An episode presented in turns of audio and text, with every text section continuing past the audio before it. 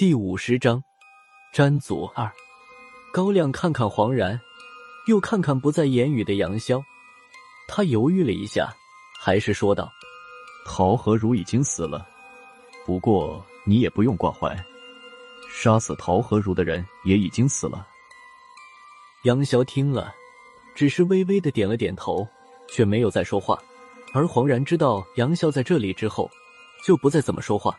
黄然好像对杨潇有一种莫名的恐惧，就连他那标志性的笑容都僵在脸上，看上去就像雕刻不成功的木偶一样。就连对吴仁迪，黄然都没有这么心虚过。高亮对黄然的表现也很意外，他不想再节外生枝，拍了拍手，对周围众人说道：“好了，这里交给二世和五世的人善后，我们先回民调局。”说着，他对吴仁迪说道：“印白，你可要看好了，一旦跑了，可不是闹着玩的。”吴仁迪面无表情的将绳子一头递过来，不咸不淡的说道：“要不你来。”高亮笑呵呵的将绳子推了回去：“不用客气。”高局长，黄然突然说了一句：“那个小盒子已经归你了，回去之前是不是打开看看？”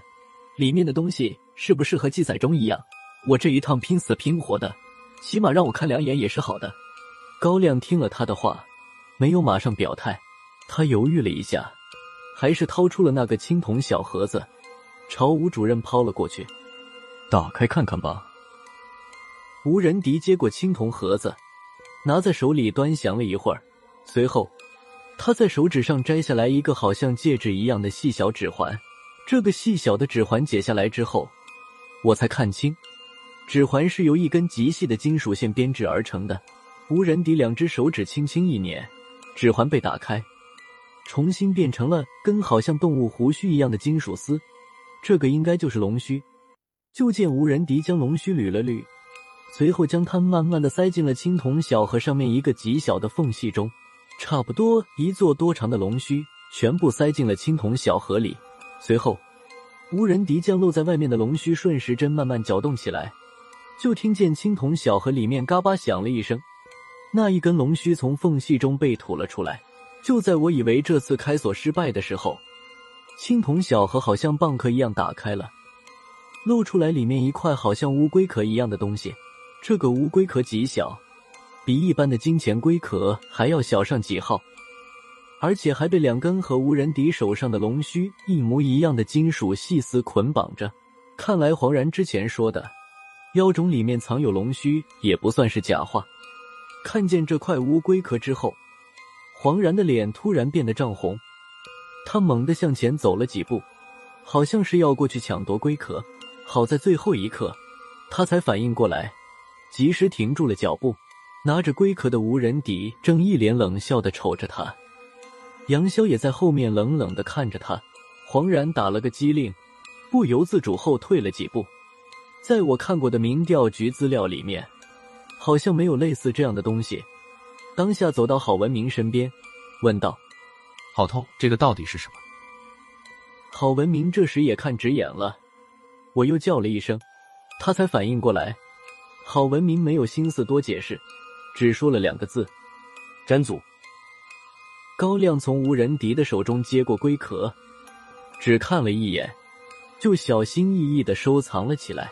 之后对黄然说道：“心愿了了，现在可以回去了吗？”黄然苦笑着，点了点头。眼看就要回去了，郝文明突然走到黄然的身边，盯着他说道：“你是不是忘了什么事了？”黄然看着郝文明的样子，笑了一下，算是多少从杨潇的阴影里走出来一点，说道：“前年我在清迈见过你哥哥，他当时是泰王的私人宗教顾问，我还想拉他进宗教事务委员会的，但是他说虽然不在民调局里做事了，也不能做你的对立面，拉你哥哥进宗教事务委员会的事就这么算了。今年年初的时候，为了这次妖种之行做准备，我又去了泰国一次。”听说他已经辞了泰王宗教顾问的差事，好像是去了印度，不是在孟买就是加尔各答。听了黄然的话，郝文明喘了口粗气，咬着牙一字一句的说道：“不是我说，你这叫知道他的下落吗？”差不多了。黄然笑了一下，接着说道：“你也知道你哥哥是什么人，能知道他在什么国家，就算不容易了。”郝文明哼了一声，对黄然这句话倒是没有否认。我和孙胖子在一旁才算听明白，感情好正义是郝文明的哥哥，哥哥叫正义，弟弟叫文明。不是我说，那郝主任的父亲应该叫什么名字？过了很久以后。我无意中得知，郝主任家翁的大名叫郝有礼。我们原路返回，一路上，我和孙胖子软磨硬泡，向郝文明打听詹祖是什么。但是郝文明嘴严的就像上了拉链一样，真正是一言不发。真不明白郝主任的嘴巴什么时候这么严了。当走到银泉的时候，就见到萧和尚和欧阳偏左两人带着十多个调查员，正在对银泉的底部进行打捞。他们不知用什么方法。在银泉里面下了一个特制的金属渔网，正如之前郝主任说的那样，收回渔网的时候，里面挂着一副漆黑的动物骸骨。这副骸骨不知道在里面泡了多久，居然没有腐烂，不过也已经严重变形，辨认不出来这是个什么动物了。回到哨所的时候，雪已经停了，外面的狼群也没了踪影，地下仓库里那几个昏迷的战士早就被转移到了别的地方救治。哨所里外也都是民调局的人在做着善后的工作。